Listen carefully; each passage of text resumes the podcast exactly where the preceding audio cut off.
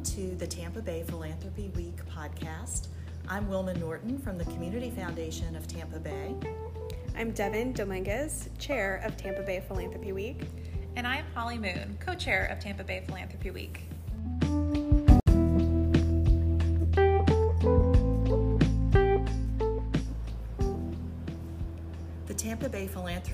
Podcast features personal, casual conversations with and about people who are making a difference in our communities.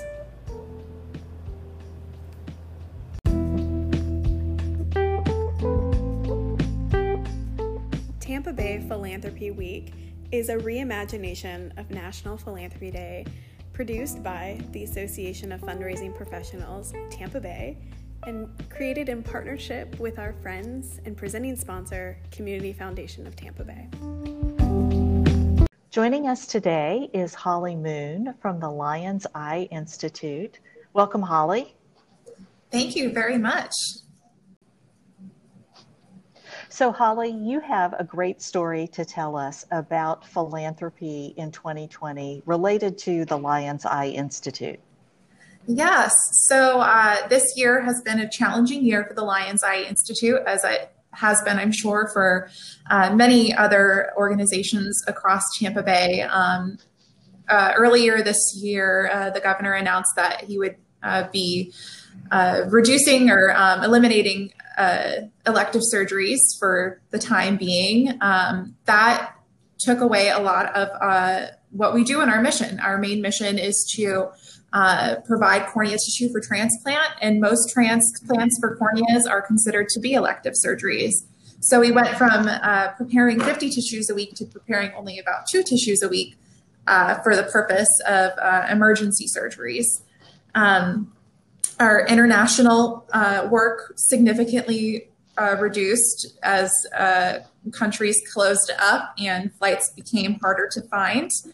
Uh, so we saw a, about 75% reduction in our normal programmatic revenue from uh, receiving uh, revenues from the insurance companies as, as they pay for the tissue.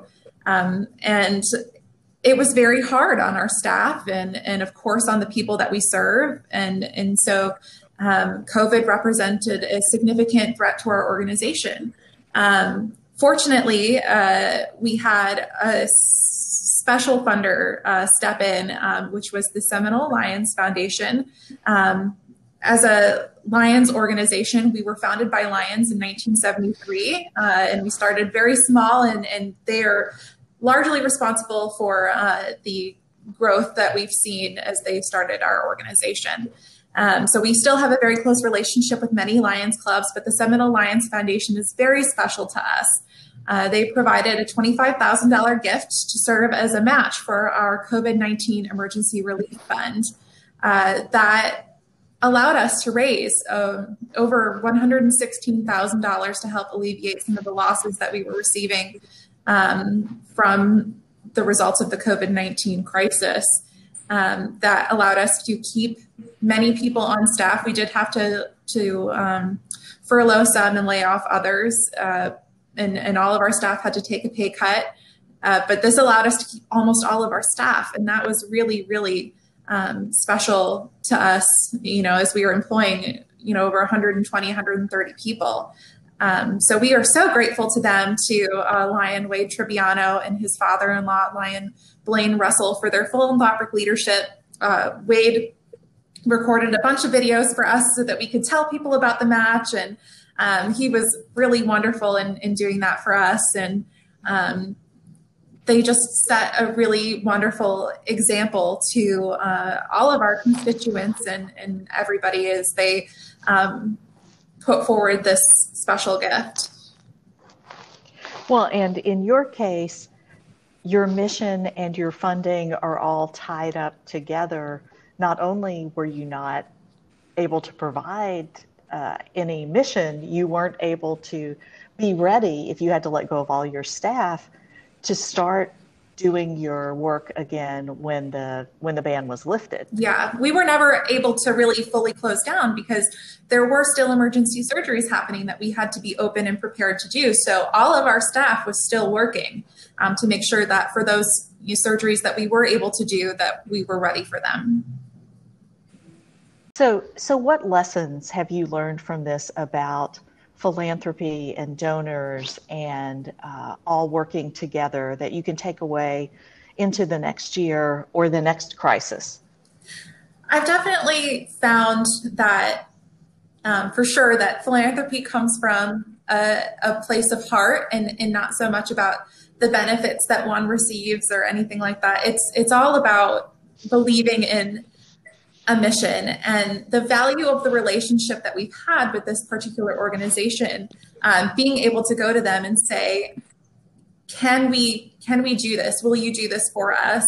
Um, and being able to have an open conversation about what they're comfortable with their gift being used for and and what their vision is for that donation is just um, really essential to be able to have that conversation between the funder and the fundraiser um, and making sure that that relationship is solid so that we can have these difficult but important conversations.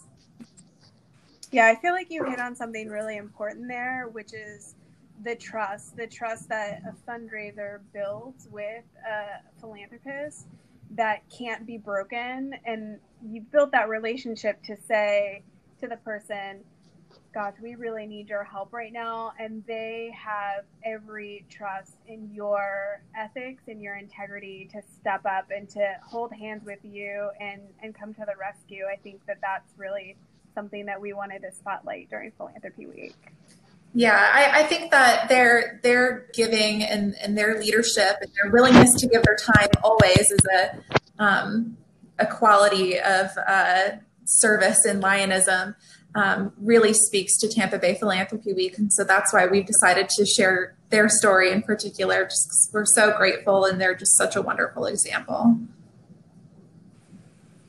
Well, thank you so much, Holly, for sharing that story. And thank you to the folks at the Seminole Lions Foundation who stepped forward and used this time to really show what philanthropy is all about.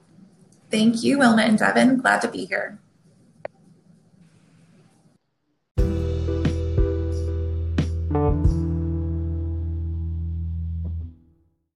Thank you for joining us. Please stay tuned for more inspiring stories about philanthropy throughout our Tampa Bay area and visit philanthropytampabay.org to find and share your stories.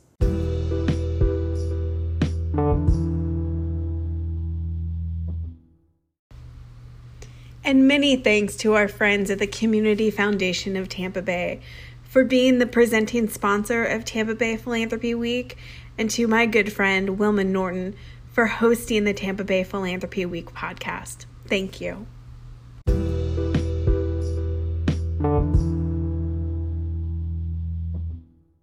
More information on Tampa Bay Philanthropy Week and to catch up on all things AFP Tampa Bay, you can follow us on Facebook at AFP Tampa Bay, on LinkedIn at AFP Tampa Bay, and on Twitter at AFP Suncoast. It's funny that it's still Suncoast on Twitter.